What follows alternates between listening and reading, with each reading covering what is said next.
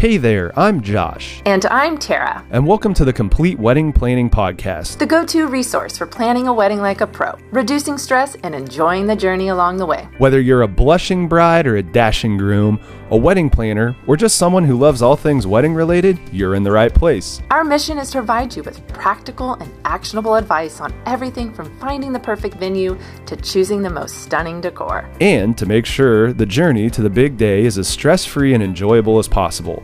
From the tiniest details to the grandest moments, we've got you covered. So sit back, relax, and join us as we explore the latest trends, share inspiring stories, and offer expert advice from top wedding industry professionals. Thanks for tuning in. Welcome back to the podcast as we start a new century of episodes. Today's topic is the first of our two part decor series.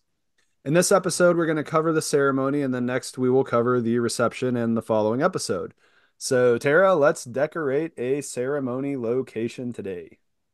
Woohoo! As you know, decorations and uh, decor are my favorite thing when it comes to a wedding, partly because I own a decor rental company.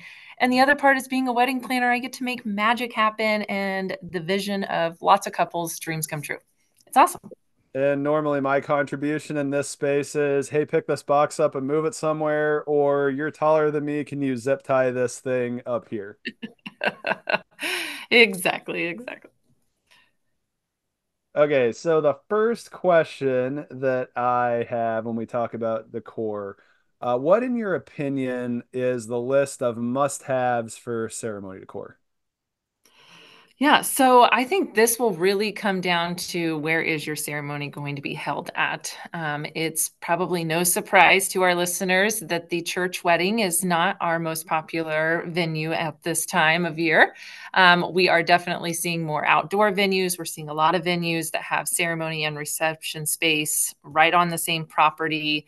Um, some will do the ceremony all in the same room as the reception. And so the traditional way of going to a church and then traveling, whether it be a block away or 20 minutes away to your reception venue, is not the norm anymore. So I think it really comes down to what does the aesthetics of your venue already provide for you as to decide what your must-haves are. I think for for ease of this episode, I will tell you, nothing's mandatory. You can do whatever you want to do for your wedding day. Um, it is definitely the idea that the Pinterest and TikTok and Instagram and all the social world will tell you that the look of your wedding is one of the most important things if you feel that way.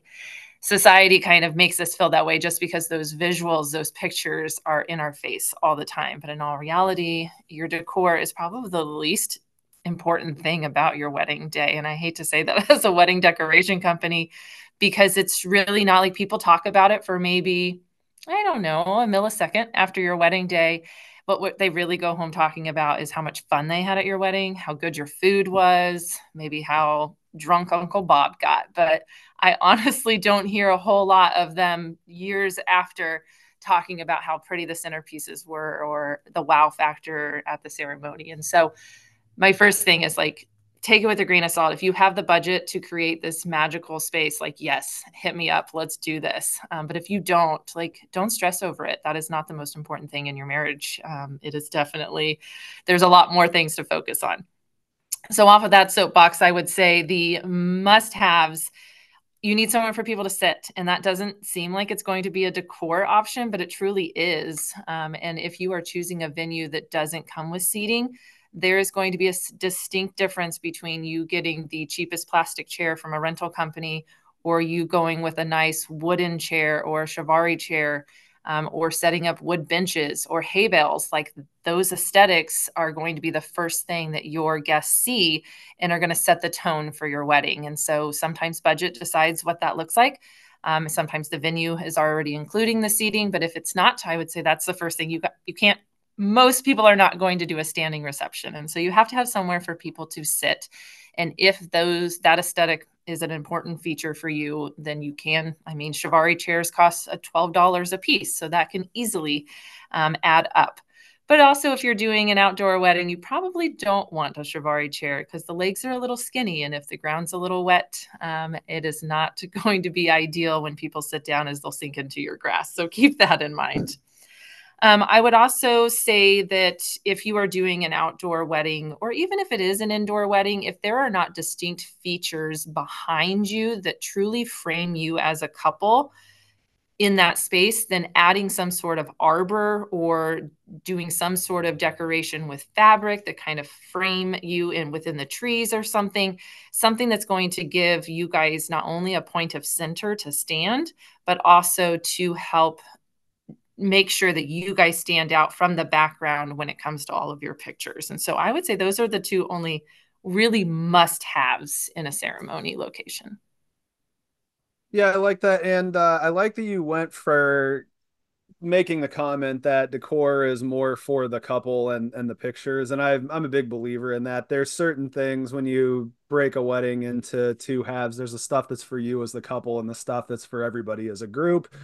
Um, the, the one thing that I will say, if uh, chairs are not included in the venue and you don't get them, that will be a thing that makes decor memorable. And that's not in a positive way.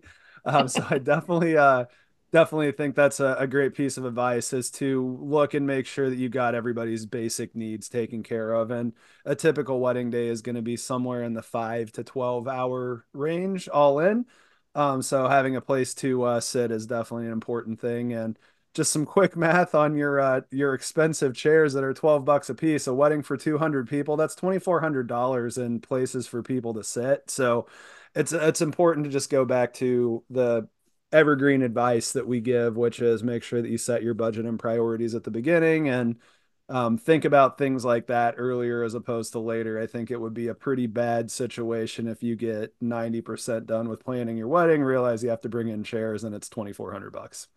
Yeah. Anyway. And it's funny that you say that, but I have had clients that thought the venue was supplying it and then as a day of coordinator I come in to do the last, you know, check-ins with vendors and the, the vendor's like, uh, no, that's an extra charge and they didn't add it on. And then I throw $3.50 a chair at them for some white wood and resin chairs. And they're like, oh, okay. I mean, definitely cheaper than Chiavari, but you know, it's still, it adds up quickly. And so definitely know what your venue is going to provide or have somebody like your coordinator double check your, you know, your T's are crossed and your I's are dotted. Yeah, for sure. I mean, again, it's uh, important to know the terms of all the agreements, and I didn't necessarily bring that up as a theoretical. I figured you had a story based on something like that happen. I mean, that there's the old saying, "The devil's in the details," and sometimes the details become devilish, and that sounds like a, a great situation to illustrate um, things that can possibly go wrong. yeah, and, yeah. And real quick, while we're on that chair conversation, make sure, like, if you're I have some of my venues that will offer chairs, but it's the same chairs that they plan to use for your reception. And not always is that venue people going to be the ones that move it from the ceremony to reception. And so if you're maxing out their chairs and they have to have them inside and outside, like please don't ask your desk your guest to pick up their chair and take it to their table. Um, I do not like seeing that. Your guests don't want to do that. Um, and so just keep that in mind. Yeah, and I I agree. I don't think it's uh, nice to see guests do that, but there's a difference between knowing that's what you're going into and not is the other part about it. So again, mm-hmm. just be thorough on what the plan is. Um, if you have a an outdoor rustic wedding and you got a pretty laid back family, that might not be a big deal, but it's uh, more of a big deal when it's a surprise at the end when the officiant's announcing that, as opposed to everybody walking in and it's just like, hey, yeah, I hope you uh like this uh, nice outdoor venue that we picked, um, hold on to your chair. That's going to be important. Um, there's, yeah. there, there's cheeky ways to do this, but um, finding out in uh, real time is usually not the cheeky way to do it. um, also, I really liked your uh, your comment to start with uh, what the ceremony space looks like, because a lot of times uh, a good ceremony space is going to have some aesthetic that speaks for itself, and you don't want to overwhelm what's going on with too much. So yeah, yeah, there are some beautiful churches out there that really don't need a whole lot of things added to it. There are also a lot of outdoor venues that have really done a great job in their outdoor spaces, especially when they are, you know, it's kind of a, a venue that always has outdoor ceremonies. And then I have even a few now that are, are recently new that are constructing just overhangs at least to for a ceremony, outdoor ceremony to have a little bit more coverage if there was bad weather um, and to protect you um, as the couple in the wedding party from being in all the sun for your picture's sake. Um, and so definitely there the venues are are thinking outside the box lately and really kind of dressing up those spaces, which is really nice. Yeah, I'm going to give a shout to a local place that you made me think of. They have three ceremony spaces. One of them's an outdoor uncovered, one is an indoor chapel type of setup. And the third one is my absolute favorite. They call it the Pines, and it is under a high uh, area of pine trees. And nice. so, aside from a torrential downpour, you are going to stop any sprinkles.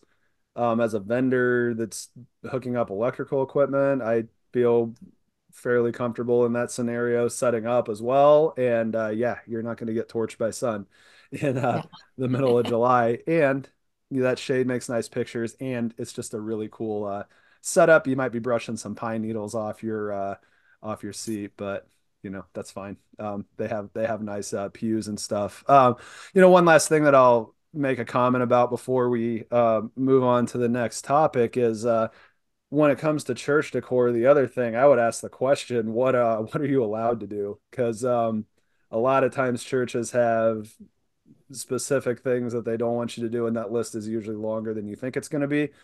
Um, and it's going to be cut from the same cloth as the uh, your photographer can't stand past this line. So um, mm-hmm. you know they're not they're not joking about those, and it's important to know that stuff uh, before you go out and get a bunch of decor that you might not uh, actually be able to use.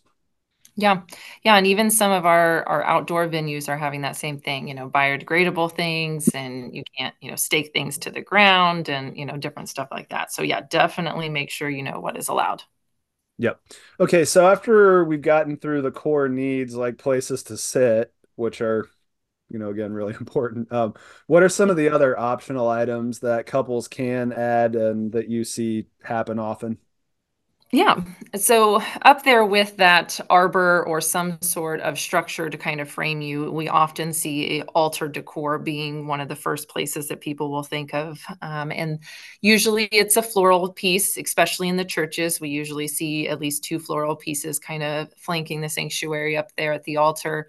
Um, candelabras are not as popular anymore as far as like the traditional, you know, gold nine lit candles kind of thing candelabras instead people are going to more you know cylinders with candles and other type of more modern candlesticks. And so that's another thing of making sure what flame is allowed in the venue and or the church um, so that you know um, what you can and cannot have there and don't go buy you know real candles when in all reality you could only have fake candles. And so um, decorating that altar to me, um, I'm kind of indifferent on it and being a, a decorator just because depending on how that altar is, I want couples to think about what is truly going to be seen when you're all actually up there standing. And so some people will do some lower profile type things, but then when you actually get your best man, maid of honor, and all your bridesmaids and groomsmen up there, all of that decor is covered up now. And again, that aesthetic of everybody first walking in when the altar is empty of people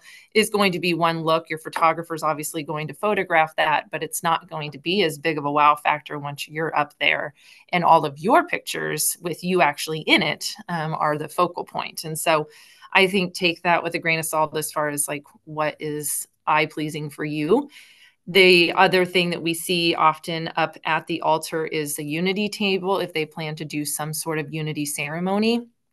This is sometimes just in the dead center, this is sometimes off to the side. But this table is actually photographed more than your actual just altar um, when it comes to the details and stuff. And so I have seen definitely people stay simple here, but I have also seen some really elaborate ones where they've gone, you know, done some really can- nice candle pieces, some florals. Um, they've set a Bible up there and, you know, really decorated that up. They've had pictures. So depending on what your unity, if it's something fairly small, like the traditional candle or sand back from, you know, that's been around forever, those are very simple pieces. And so you can easily add to that table. Um, maybe you're doing something that has a lot of different pieces like the unity cross, or um, maybe you're bringing in something unique for you guys. You know, maybe that piece itself takes up too much of the table, but I often see some people have this small little thing on this huge six foot table. Like, try not to do that. Like, if you just have this small little piece for a unity, like, see if you're you or your in-laws or your parents have a small little decorative wooden end table you can use see if your venue or your church has a small little decorative end table that's you know 28 inches in diameter at most um, so that that piece isn't on this huge table and engulfed into something that you you know it, it just doesn't provide a wow factor um, the next thing I would talk about would be your aisle. Um, these two are things that are usually not allowed in a lot of the churches. And so, um, back in the day, you know, I started 17 years ago. I can't tell you how many tulle pew bows I have tied in my lifetime and put onto a church um, pew. That is definitely a thing of the past. I haven't seen tulle around in a very long time. Um, and so, what we're seeing more now is a simple greenery piece with some colored ribbon added to it that the florist will hang on the side of the pews um, or chairs. And so, again, make sure you know how they can be attached in your church or your venue. And um, simple is more. And I also encourage you don't do every single row. Um, a, to save you on cost, but B, it's going to photograph the same way whether you do it every single row or you do it every other row on both sides. Um, and so I say less is more there. Doing that same thing as far as aisle decor, we often see things on the ground. Um, these are often candle pieces and lanterns, um, cylinders. My caution here is that if your aisle is not wide enough for you to walk down with at least two people on, on side of you, even if you're only walking down with one person, you want to have enough room to think about if there was two people walking beside you because if you think about your guests and somebody being ushered in sometimes an usher is taking two ladies on his arm. And so you want to make sure at least three people can walk down your aisle without touching those things down the aisle. Um, especially if you have this big long dress and, and train that potentially is going to knock it over nobody wants anything starting on fire or water you know going anywhere or just a mess in general or the clanking of glass. And so just make sure you can walk down the aisle without knocking it over and that guests can get to their seat. I often find when i come in and, and couples have decorated themselves sometimes they'll put that aisle decor at the front of the chair. And in all reality it should be in the dead center of that chair to allow those those passageways from the front and the back of that chair. And so keep that in mind um, other things we see is the guest table um, where the guest book or welcome table is. A lot of flowers are added to that. Um, we've seen engagement photos added to that, or their parents' wedding photos or grandparents' wedding photos. Um, sometimes at our ceremonies, we're seeing the in loving memory tables. And so those tables are usually fairly simple to decorate with a few florals, um, candles, maybe, um, and those picture frames kind of take over that table as I kind of talk through these tables, I would highly encourage if you're going to do these tables and they're not a nice wooden table, to make sure that it's a table with a tablecloth that goes to the floor. This is a more formal look. Um, this is really aesthetically pleasing for your pictures. Nobody see, needs to see the legs of your tables. And so do keep that in mind. A um, couple other things would be like signage. We often see, you know, welcome to our wedding signs. The mirrors on an easel are very popular right now. Um, please sign our guest book. Um, the choose a seat, not a side. You're loved by the groom and the bride. That's a very common um, board that we see very often, um, as well as like seating arrangements. If they are going to have their ceremony and their reception in the exact same room, people need to know where they're sitting um, at the start of the ceremony and not the start of dinner because you don't want people to have to get up and move around and move their things. And so if you're going to have a seating chart for that, make sure that's there programs are kind of becoming a thing of the past and i'm seeing more program boards where they they have a list of their bridal party and maybe an um, the order of the ceremony or even like a timeline of the night on a big easel. Um, and so those are very pretty.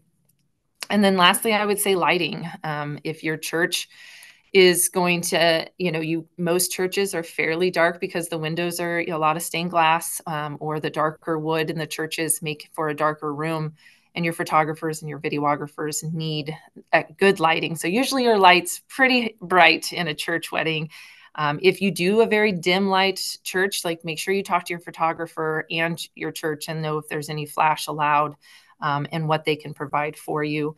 If it's outside and you're hoping to do more of a, a dusk type um, evening ceremony, just make sure again you still have some proper lighting um, for everybody um, to see where they're going and for your pictures to turn out right. Um, and I would also caution you, you know, in in the bright sunshine of the day, you know, three to six o'clock ceremonies in the summer, if you're doing a lot of candlelight, like to be honest, the candles are not going to be seen. And so um, maybe sometimes that's where those that LED light, um, you know, maybe even a different type of um, string light is going to be better off um, than just your your standard candle there. So yeah, that's kind of the the I would say add-ons we see most popular. Yeah, so uh ton ton of things that you mentioned there, all great info. The one thing that I noticed just uh listening to the list that you had, you had a large number of things that are being sat on tables. And you definitely mentioned this, but it bears repeating. Uh, make sure that you have a table for all the things you need to sit down. Make sure that you have a purposeful table for all the things that you have to sit down, and make sure that you have a covering for it so you don't have some plastic table in the middle of this beautiful, beautiful venue. Uh, I definitely like the idea of trying to borrow end tables, trying to get something that's uh, the the proper size for what it needs. If all you're doing is putting a unity candle out with the the two candles that you're going to light from, you don't need a six foot folding table for that. In fact, it's probably not going to look very good at all. Um, so think about a, a small end table for that type of thing. Um, other thing you mentioned, putting stuff on the floor, I would avoid that like the plague if it was me. That seems like you're just literally playing with fire in some of the examples you gave. And that that's just kind of a spatial awareness that I would be concerned about, but think really hard. And I would probably look at making sure you can fit five people and not three because you're going to have big uh big apparel and people not paying attention. I mean, just from a DJ standpoint, I don't know how many times I'm picking up lights up throughout the night because the thing sticking against the wall that in a spot where nobody would walk somehow gets walked on. Um, so, you know, th- think think uh, think spatially about your uh, your group as just the piece that I would add into that, and um, you know, definitely, definitely, definitely agree with the commentary about think about the lighting and what the camera people you're going to have in there are going to be dealing with. For the most part, you can compensate for that with the equipment and some uh, artistic talent when it comes to shooting. But if you can give them good light, that's always helpful. And odds are, if uh, it's hard for your guests to see what's going on, it's probably going to be hard to capture with a lens. So you're taking care of a couple of things at the same time. Yeah, absolutely. One thing in my notes that I forgot to kind of mention when I was talking about the aisle would be the runners, um, which again, that's like the pew bows. They're not as popular anymore. I remember the Hobby Lobby white paper aisle runner was at like every wedding back in the day, and they just cut it and then give it to the next cousin, and she'd cut her part off and take it to the next cousin. I always felt like. Um, those became a thing in the past when the church weddings kind of became a past because outdoor aisle runners don't usually work, especially in my territory with the wind as crazy as it usually is. Um, it's not as aesthetically pleasing when you have to stake it down every 10 inches. Um, the other thing that, um, you know, uneven ground and aisle runners don't usually work out. Um, you have to make sure if you are going to do an aisle runner that you think through do you want your guests to walk on it and you? Are you wanting just you? Um, it's not you, although I've done it, it's not usually ideal to have the ushers roll out the aisle runner. It's not a red carpet, you know, to, to roll it out right before you walk down the aisle. Usually something awkward happens and it they don't go at the same time or it doesn't just doesn't look right. And so it usually I would say rope off the back aisle and allow your guests to come from the outer sides.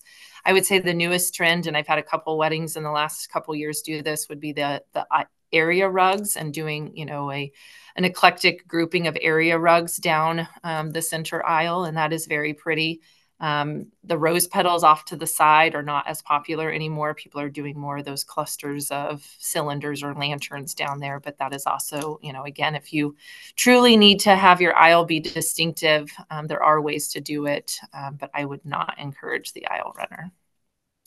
So, comment about the aisle runner. You bring up some really good stuff there. As a DJ trying to get a ceremony off on time, if I had to come up with a top five list of things that make that ceremony happen later than you want it to, um, one is going to be somebody who's a key member not being there. That's that's really it. You can't start it without a, a bride slash groom slash officiant slash one of the parents or something to that effect that's not ready to go. You know, makeup can delay things.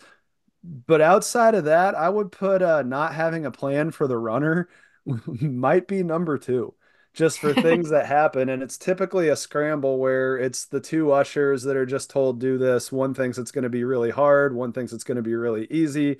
They're both wrong in most situations. It's probably somewhere in, in between. But you have to have a solid plan for one, how you're going to get that thing stopped on one end, and two, how you're going to pull it into place on the other. You have things like wind if you're outside.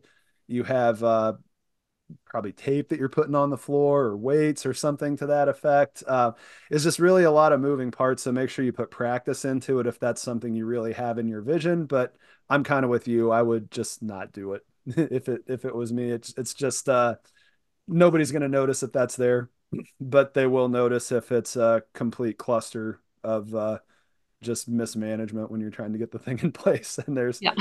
not really a better way to describe what that looks like sometimes. Okay, so we know that you run a decor company, and so I know what your default answer to this next question is, but let's uh, let's humor this a little bit. Should couples DIY their own ceremony decor? And really, one of the things to think of if that is a budget situation, which you did acknowledge? Uh, what what are yeah. your thoughts? So, of course, yes, DIYing any decor, in my opinion, should be a no-no. But it, it's not necessarily because it, it's going to save you money or not going to save you money. It's it saves you stress when you don't have to do it yourself. Um, I just had a couple in here, gosh, I want to say it was three days ago, um, and they they sat in here, and, and the bride's like, you know, my family, we don't typically, you know, we haven't ever really hired wedding planners, but the groom's families had three sisters, they all had wedding planners, and so the groom's mom was like, we're doing a wedding planner, and so of course I love her. Um, but she was like i just i feel like when i'm out at stores like i just want to buy all the things because that's what all my friends do. They just go buy their own decor and they do. I'm like okay well if you see that one vase like how do you know you're going to find it somewhere else? And how do you know that you're going to pull everything that you bought together? And so um, there comes there just is a lot of stress. And then when you look at this half bedroom that you have now cluttered up with all this decor that you really didn't have a plan for it stresses you out as as a as a bride as a groom all the things. And so I say don't DIY just for the stress factor. But if you have to, I would say there are some parameters to put into place. Um, again, you have to check with your venue. Um, a lot of venues now are having decor closets and already providing a few things, or they have stuff that got left over and they just like haven't done anything with it yet. And so, see what your venue has for you to already use or potentially rent at a very you know, cheap alternative kind of thing. I think DIYing depends on how crafty you are. Pinterest is a liar. I'll say it here. Pinterest can come after me, but it's all lies. Um, it makes things look a lot easier than it is. It makes people think that, oh, yeah, I can totally pull that off. And then they get to doing it and they're like, negative. And being somebody who owns a decor person, I will totally admit that is me. Like my kids come home all the time with all these crafts they're supposed to put together. And I, like, yeah, right now putting together Valentine's Day boxes for my child. And it's me doing the project and not my child. And she has all these grand ideas. And I'm like, I cannot, I cannot make that. Pinterest makes it look easy, but mine is not going to look like that. And so don't stress yourself out unless you know for sure that you or somebody within your, your group of um, helpers are very crafty um, because that will stress you out and make you not enjoy wedding planning. Um, I have a lot of dads and grooms that really want to be involved in woodworking and making things for the wedding day. This I have seen more times than not backfire, um, mainly because they say they're going to do it and then it doesn't get done in time. And then we're scrambling to find an alternative. Um, works great for my clients because I'm already a wedding planner that owns that all those arbors. Um, but if you don't have that option, then you're trying to, you know, scratch plans, come up with a simpler arbor. Maybe you're spending more money because now you have to go buy one off buy sell trade, you know, whatever it may be. And so if you have somebody willing to build something and you know that they have carpentry skills, then just make sure that they build it at least six months in advance and you don't leave it outside in the rain without kind of weather treating it. I have also had that happen to people that have brought me an arbor and they're like, here, you know, my dad made this. It's been sitting in the backyard. Can you put it together? And then we go actually to put it together for the wedding day. And the boards were warped and they would not go together. And so be cautious of that if you're going to DIY it um, and make sure that you, if you are going to have an outdoor wedding and that what isn't treated and you want to use it after your wedding day and you leave it outside after your ceremony and it does rain, like just be cautious of that. The other thing is I find when people are DIYing their arbors, they don't talk, they don't think about, okay, the wind could potentially blow me over. And so how do I stake this down? Or it is inside, but we had a vision of a not freestanding arbor that needed to be staked down. And now we don't have the proper legs to move it inside because now our ceremony is inside. And so have that conversation of exactly how that thing's going to stand up. Um, I would say I do see a lot of DIY with like fab adding fabric to your arbors and stuff like that. By all means, go to Hobby Lobby, buy a yard of fabric, and you know do wonders on that. Um, but I will caution you if you are buying your own fabric, like don't think about just your length times width for your project. Think about the swooping and the draping and always get extra feet so that you can do the aesthetically pleasing look for that fabric. And then ceremony flowers, I am seeing, you know, Ling's Moments flowers online is a great resource for a lot of arbor flowers um, that already come pre-constructed.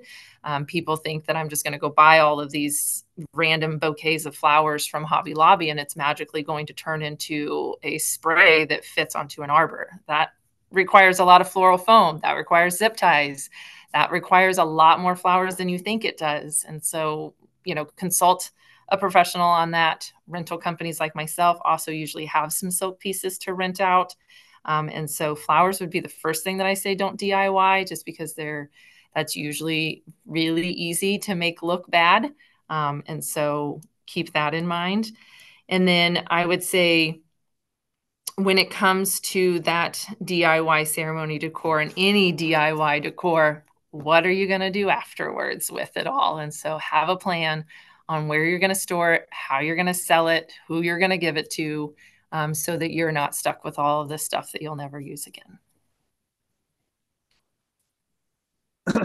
Ton of good stuff in there. Uh, I I heavily agree with a handful of things and have a have a couple of uh, comments to add, uh, which are you're you're going to be uh, very not surprised by some of the comments that I have about this. Uh, so the first thing that I'm gonna just really pile on that you mentioned was if you're gonna do this, you better be very crafty, and I'm gonna expand that to a little more uh, pragmatic way to say that. You better really, really love decorating, and you better really, really love the process of it, and it's got to be both of those, because if you don't love the process of putting all of this together and probably not getting the kind of help that you think you're going to and you have to have this just you, you live to craft and you live to do that type of thing um, you have to have that or this is a bad idea that's what i tell couples all the time um, diy is great if you just absolutely love and live to craft i used to work for a crafting company i worked for a, a glue company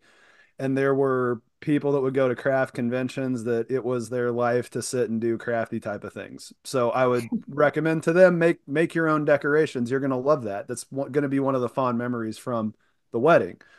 You made a comment that Pinterest is a liar. That's 100% true. The other thing that's a liar is any woodworking show that I've ever seen. Um, the big things that I'll mention are carpentry is really hard and tools are really expensive. And there's a difference between having a saw that can cut a log into a centerpiece, and there's a, a difference between having a tool that should be cutting a log into a centerpiece. And then when you have to make that thing flat, there are tools that can and should do things like planers. And if you don't have one, you probably don't have any business doing some of the stuff you're talking about. But let's say you walk down that that path of doing this. The the two things that I would highly recommend are align on what the schedule is going to look like, especially if you're getting dads and fiancés and stuff like that to help out with things Uh, you made a comment, have everything done six months before. That would be a deal breaker for me. I'm not doing anything six months in advance if I'm the one in this situation. but what I'm also not going to do is lie to you and say that I'll have it done two weeks in advance and do it 48 hours in advance. So you got to be you got to be really firm on that conversation and make sure that your sensibilities align. And if you can't get to an alignment, I really don't think it's a good idea to try and badger your dad and your fiance into doing what you want, if that makes sense. You know, that's just a recipe for disaster. You're going to be at the time where you're in full panic mode. Um, the reactions aren't going to be as good. So um, look to look to avoid those types of things. And uh, you made a good point about uh, have a plan for after. Don't let all the leftover decor that you didn't want to clean up at the end of the night that you didn't want to have in your house be the first marital fight. I mean, that's a story that I hear fairly often as well. Uh, last thing that I'll say if you're going to do that is make sure that you have major kit type of stuff ready to go. Have a bunch of zip ties, screws, tools, knives, all the stuff that somebody like Tara is going to bring in that's second nature that they have with them all the time. Uh, she does this all the time. You don't. So think hard about the type of things that you're going to need to solve problems uh, along the way. Um, and then the last thing, I'm going to give a, a, kind of funny story. One of my friends uh, got married a long time ago. Her mom did a big DIY piece for the wedding. We all knew what we were getting into, so this wasn't that big of a deal. This was also pre Amazon time but there was a uh, crafted box that was made for all the favors, and there was a specific Krylon metallic paint uh, combination. It was two paints that we had to have one to paint the box and one to do the uh, spray dots over it, like overspray. And uh, that particular set of cans of paint were only carried at Lowe's and there's Home Depots all over the place. There's Walmart's all over the place. There's Ace Hardware's all over the place. There's Lowe's somewhere. And so we had probably six people throughout the country that were going in the Lowe's on a regular basis for a three month period of time buying as much of this paint as they could. And I think we ended up going through something to the effect of 150 cans of paint. This was a big wedding. And it, it was it was an entire process. Now the mom that was putting this together absolutely loved the process. She loved the crafting. She loved the creativity. And the ones of us that were going around to Lowe's could just deal with that fact. And uh, everything ended up working itself out. But that's a big moving part. And if you've got a full time job and you're trying to make everything happen for the entire wedding, and maybe that's just more than you want on your plate. So just think about that type of stuff and uh, just really have a, a good conversation with yourself before you decide to DIY the entire thing. I ended up hiring a decorator, and this was mainly because I told my wife I'm not decorating anything. My friends are not coming to Wisconsin to decorate anything. So you and the ladies can do whatever you want. I'm not doing anything. And uh, if um, it comes to a point where somebody has to go to the ceremony early and light candle or the reception during the ceremony they have to go early to light candles find someone on your half of the family and she's like fine i'm going to hire someone and i said that sounds great your time is worth something yes yes yeah it is, yeah, and like you said, you you got to have that that conversation of the of the schedule and when can things get done. I've seen a lot of those DIY things happen, like the night of rehearsal. They're like, "All right, we're going to do rehearsal real quick, and then we got to get back to making bouquets or making this and making that." I'm like, "That's not what you want to do. Like, go have fun, enjoy your wedding weekend." Um, so have everything that you possibly can done ahead of time, um, if you can. That's for sure. Well, and that decorate after the rehearsal or before the rehearsal or whatever it is. I mean, that's a good way to get your bridesmaids and groomsmen on bad terms. You know, if they don't know each other and the guys come in and don't take this seriously and the girls do, this could be a problem. I've, I've, seen that one plenty of times. I've been part of that plenty of times.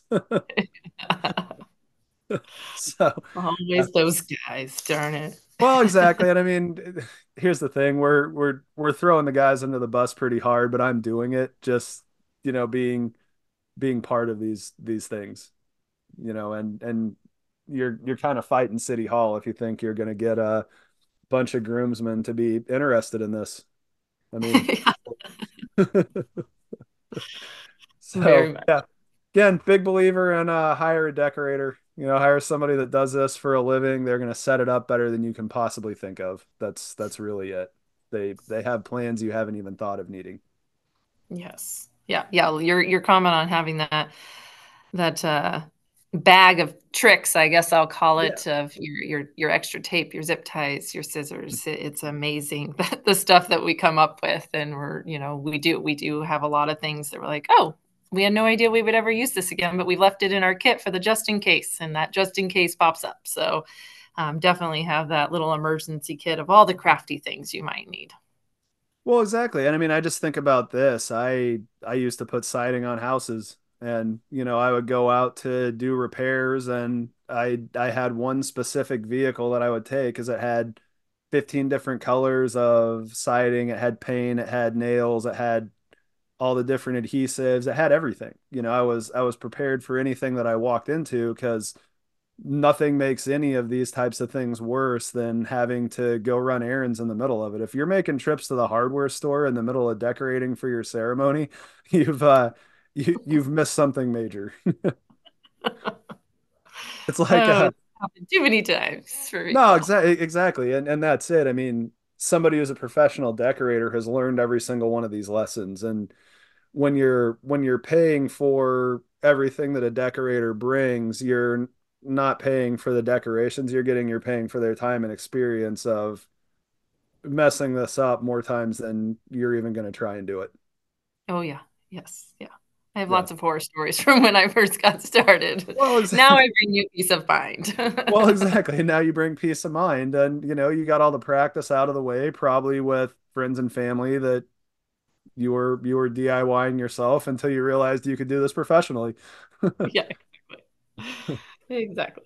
how we all uh, get involved in all this uh, wedding stuff we do. mm-hmm. And we stay because we love it and we enjoy it. exactly. Yes. Yeah. All right. Anything else about uh, ceremony decor? Yeah, I would just throw out a few other tips. These are in very random order. Um, but as I kind of allotted to, as far as you know, your your altar is the main point of where your photographer is going to take pictures. I have as as a decorator who asks for all the pictures after a wedding, um, I see very few that are an empty room for both ceremony and reception. It's very rare that a photographer has the time to truly get those full room shots without anybody in there. And so they have to strategically place themselves where they're zooming in, in in the right way to get as much decor as they possibly can. And so that is mainly your altar area. Um, but those guest book tables, those unity tables, those types of things are what is going to be photographed the most. And so if you are someone that is is overly concerned about the decor because you want those photos to really showcase your wedding well, then really spend your time on those things that your photographer is going to hint on.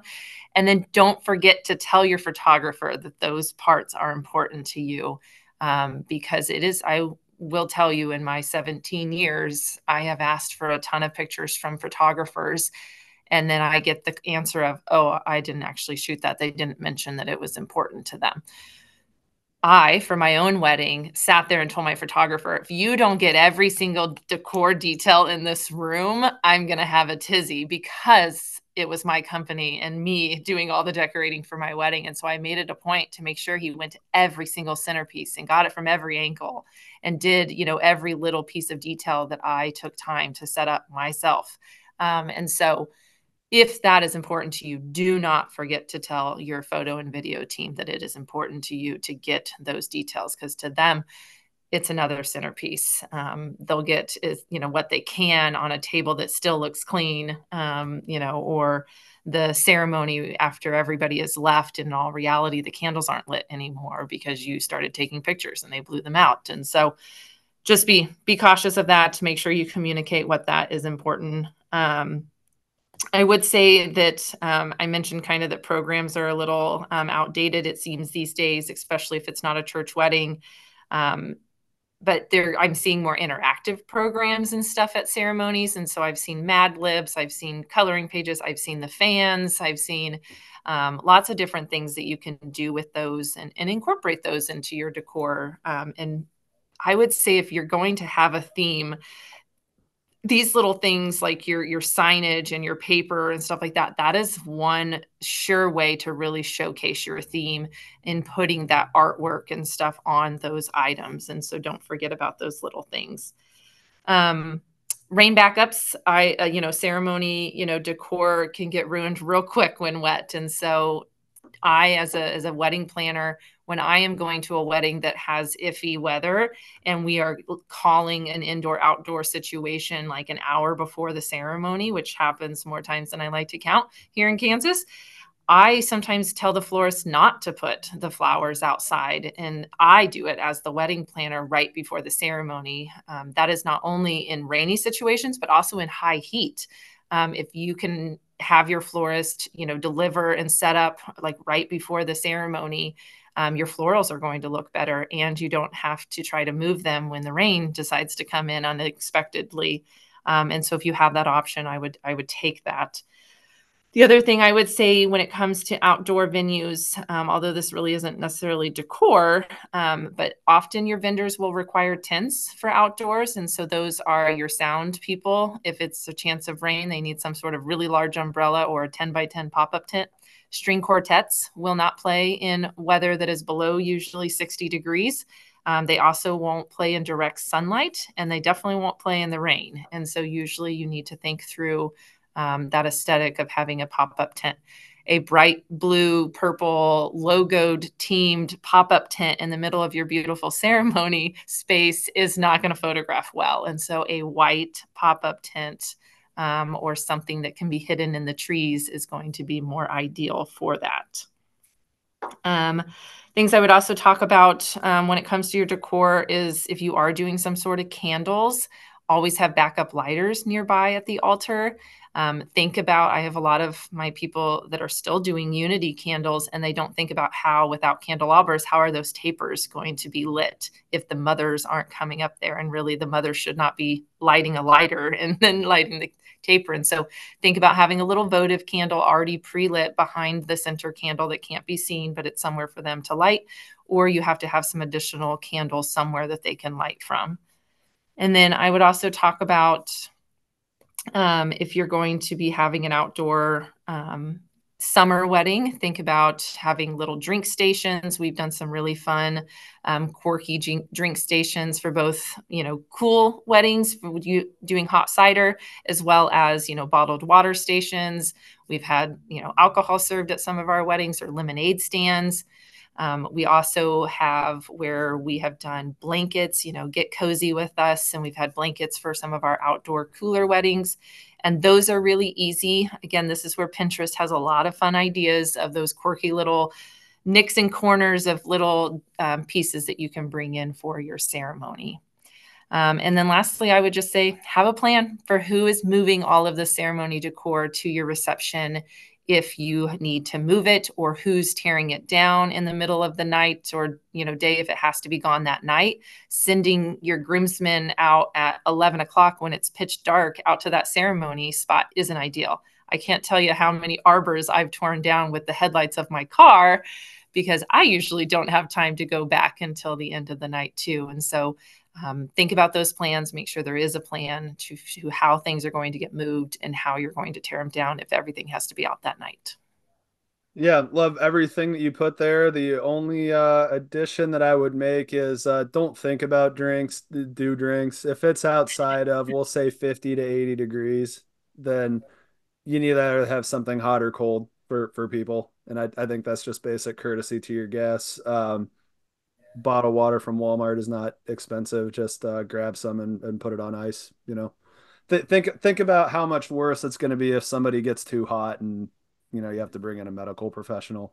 That'll delay things uh, more than you know having to move a couple coolers. Yeah.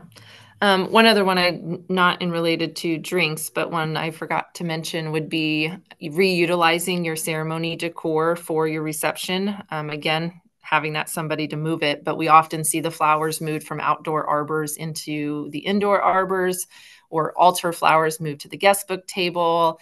Um, guest book decor obviously moving with them. And then I've even some aisle decor has now become centerpieces. Um, make sure that those things look nice still. Um, I will caution you if you're using floating candles outside and then you blow them out and keep them in the water and then take them inside to be your centerpiece, that candle will not relight. The moment the wick gets wet, it takes a good amount of time to get it to dry out and to relight. And so you may need backup candles if you're planning to reuse those. Um, and then flowers wilt in the sun, or if they got wet, they don't look as pretty.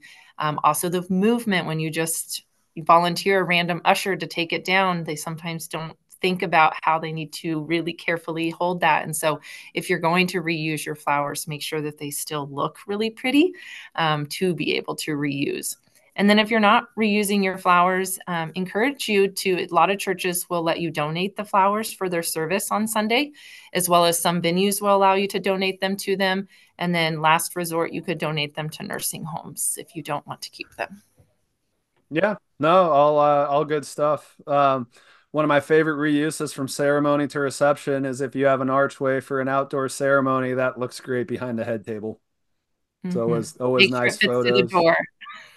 Well, exactly. Make sure it fits I have definitely had the oh yeah, we're going to use this for the head table, and then we go in for rehearsal, and they're putting it together, and we're measuring, and I'm like, this is not fitting through the door put together, and you don't have the manpower to take this all apart and then reset it back up without looking very not so pleasant to your guests. So, yep. yeah, definitely, I reuse arbors a lot for that.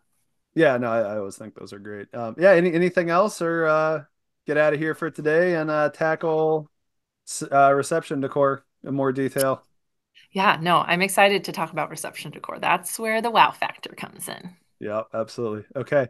Well, uh, looking forward to talking about reception decor. Um, that should be all the uh, lowdown you need for ceremony decor. So until next time, take care. Cheers and happy wedding planning. That's it for today's episode of the Complete Wedding Planning Podcast. We hope you found our advice helpful and inspiring. We'd love to hear from you. Feel free to reach out with your questions, wedding planning challenges, or topic ideas for future episodes. Follow us on social media for updates, behind the scenes content, and a chance to connect with our community of wedding enthusiasts. And remember, your dream wedding is just around the corner. Thanks for joining us on this wonderful wedding planning journey. Until next time, stay excited, stay organized, and keep creating unforgettable memories.